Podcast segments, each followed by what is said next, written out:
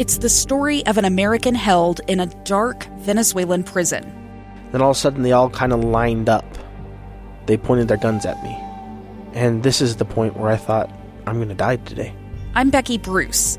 I spent a year working on Hope in Darkness, which now has more than 2 million downloads. Find it on kslpodcast.com or wherever you listen to podcasts. Told you I'm in a good mood today. A lot of reason for that. Number one, we've got the 4th of July coming up, and as long as the liberals don't cancel the 4th of July, we will have plenty to celebrate. Was that rude? Was that was that like a cheap shot? No, I'm sorry. I'm sorry. I'm, I'm in a I'm in a sarcastic and boisterous mood today. Uh, for, well, of course, I, I told you before. It's beautiful baby Piper's eighth month birthday. Yeah, she's been alive for eight months. I've been a dad for eight months today. My beautiful wife has been a mom for eight months today, and it's got a smile on my face that I don't think uh, I'm going to be able to wipe off for a few days now. I'm a very proud father here today, and that pride is making its way into the program today. And I want to talk about something that, if I'm honest, if there's anything that is going to wipe the smile off my face, it's something I've been seeing take place across this country uh, over the past number of weeks, and it is the seemingly indiscriminate destruction of monuments.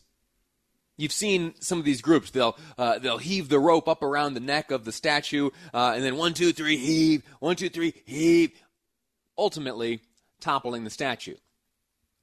Some of these, some of these, I, I, I understand why they're doing it. Now, I don't necessarily agree, and we'll get into uh, some of that rationale in just a moment.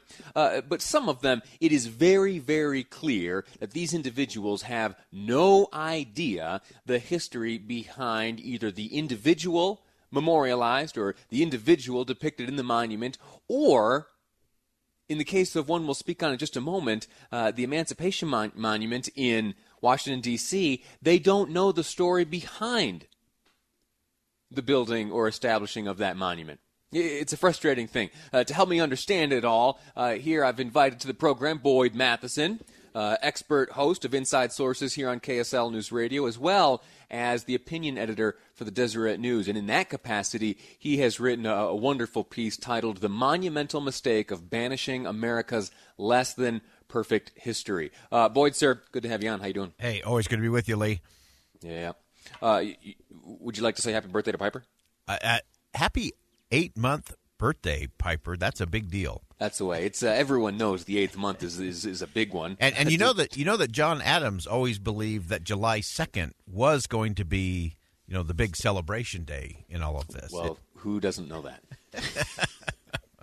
you have a, a, remarkable piece, Boyd, which, uh, if I'm honest, encapsulates a lot of the feelings that I have been having over the past little while. We have monuments that pepper uh, the face of our nation. They depict individuals who, in large part, brought about the freedoms that you and I enjoy today. No one claims that they are perfect, and, yet uh, they are being toppled over today despite uh, their, their, accomplishments. What, what, what, did you hope to uh, communicate in your piece there? Yeah, you know, to me, one of the big things is is we can we can be about you know dismantling racism and prejudice and injustice and all of those things, but dismantling that has nothing to do with dismantling monuments or dismantling less than perfect people in our history. Uh, that that's not how it's done, and we have to recognize that most of the great things that get done in this world are done by very imperfect and sometimes fatally flawed people. Uh, but it's those very people that uh, create the society that we all enjoy and are blessed by. And, there are some, there are some with very nefarious purposes who would love to, uh, you know, undermine the founding, the founding fathers, the founding documents. Uh, there are some people with those designs, uh, and it's up to to all of us to remember that. Yeah, these guys were all imperfect. They were products of their time, to be sure. History is complicated, uh, very nuanced, and complex, which is hard for a lot of us to do in today's world. If it's not served up in a soundbite or a nice uh, meme or a uh, you know pictogram of some sort or another, uh, we kind of just brush over it. Uh, but if you really want to judge the people of history, it's very complicated. I mean, it, it's hard to even just get to know somebody that you are with all the time, even your spouse. It's, it's tough to really know everything going on inside there. Uh, so to try to do that from 200 years away in a different time, in a different format, different setting, uh, that's pretty tough stuff. So to me, it always comes back to what's the principle and what principles and what things do we enjoy today because somebody was willing, not because they were evil, but because they believed in good, to literally pledge their lives, their fortunes, and their sacred honor. And they had all of those, by the way. These Yeah. were all people of means, and they knew this was a, a, it was a suicide mission. It really was. The chances of being successful were not great in uh, in the beginning. You yesterday had a, a conversation which caught my attention. Uh, Tad Callister was your guest on Inside Sources just yesterday, emeritus general authority with the Church of Jesus Christ of Latter day Saints. He also has an opinion piece in the Deseret News right now. And he, while speaking to you yesterday, he uh, made reference to a quote from uh, Federal Judge Stewart, someone who I have long admired and uh, coincidentally have had the opportunity to work with many members of his family, uh, a wonderful uh, group of people. And the, the words shared yesterday on your program by uh, Tad Callister uh, encapsulated one one of the views which I feel uh, very strongly. Here's Tad from yesterday. I had an interesting conversation with Ted Stewart, who's a federal court judge here in Utah, and he his college students, and he said a number of them would criticize the uh, founding fathers, which seems to be in vogue today, and then he said if you judge them by today's standards of equality and justice, maybe they do fail. They, you know, owned slaves. They didn't really fight to give women's rights. But then he makes a very significant point. He said the problem with judging them by today's standards is that if it weren't for those imperfect founding fathers and the sacrifices they made and the charter documents which they established, there'd be no current enlightened standards of equality and justice to judge them by. And I thought how, how true that is, that the reason the critics can criticize and protest and run for office and exercise religion or irreligion is for one reason only, because the founding fathers made it possible.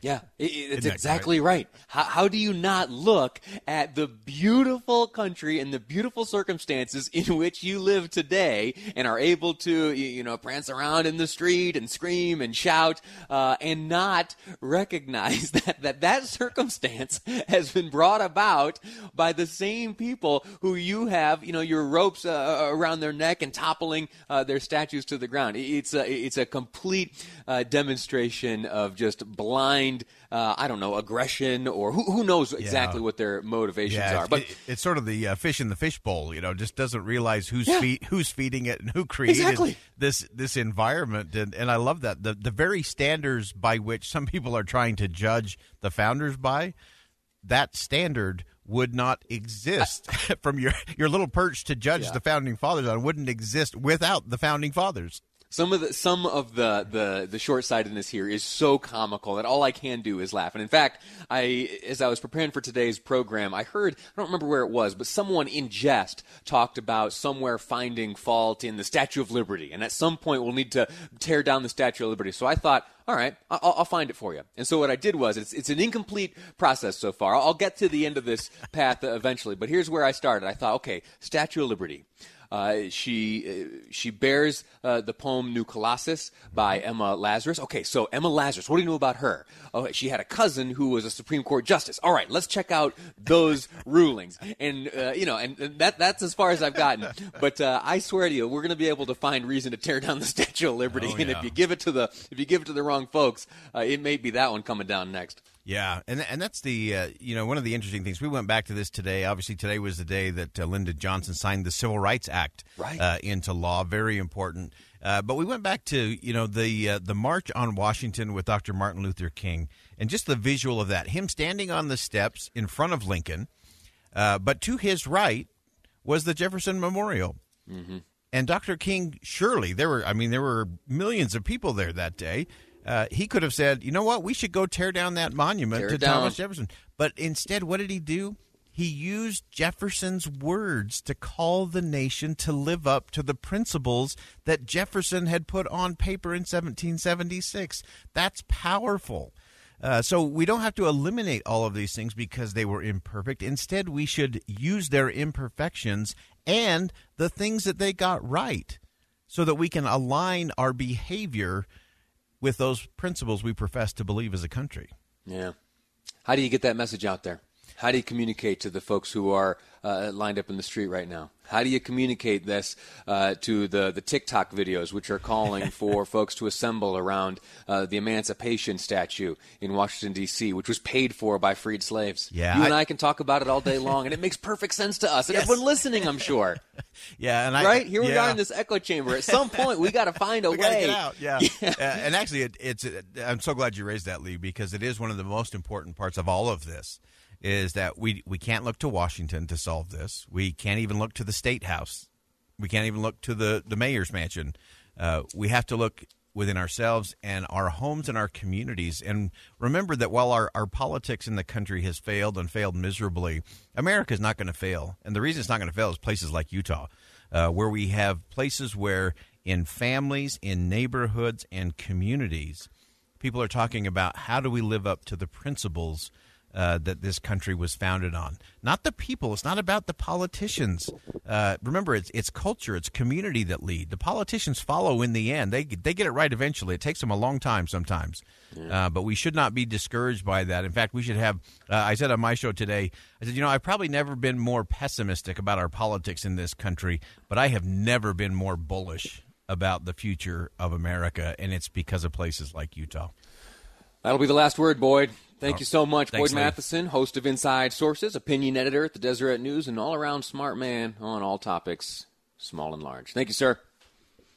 Uh, we're going to take a, a quick break here, and we're going to look at uh, a topic which we first first started to learn about yesterday, and that is the goings on at CHOP. You've heard CHOP, right? If you get onto Twitter, hashtag CHOP, you'll get the whole story right there. Well, the mayor of Seattle, Mayor Durkan, has finally said, hey, you know what? Maybe the police should move in and put an end to all this lawlessness. Uh, we can't be surrendering portions of the city. All right, we'll get those details next. We'll get some information from the mayor directly as to why she felt that yesterday was finally the day to take action. And we'll look back over that executive order she handed down, all five pages of it. That's coming up next on Live Mic. I'm Lee Lonsberry, and this is KSL News Radio.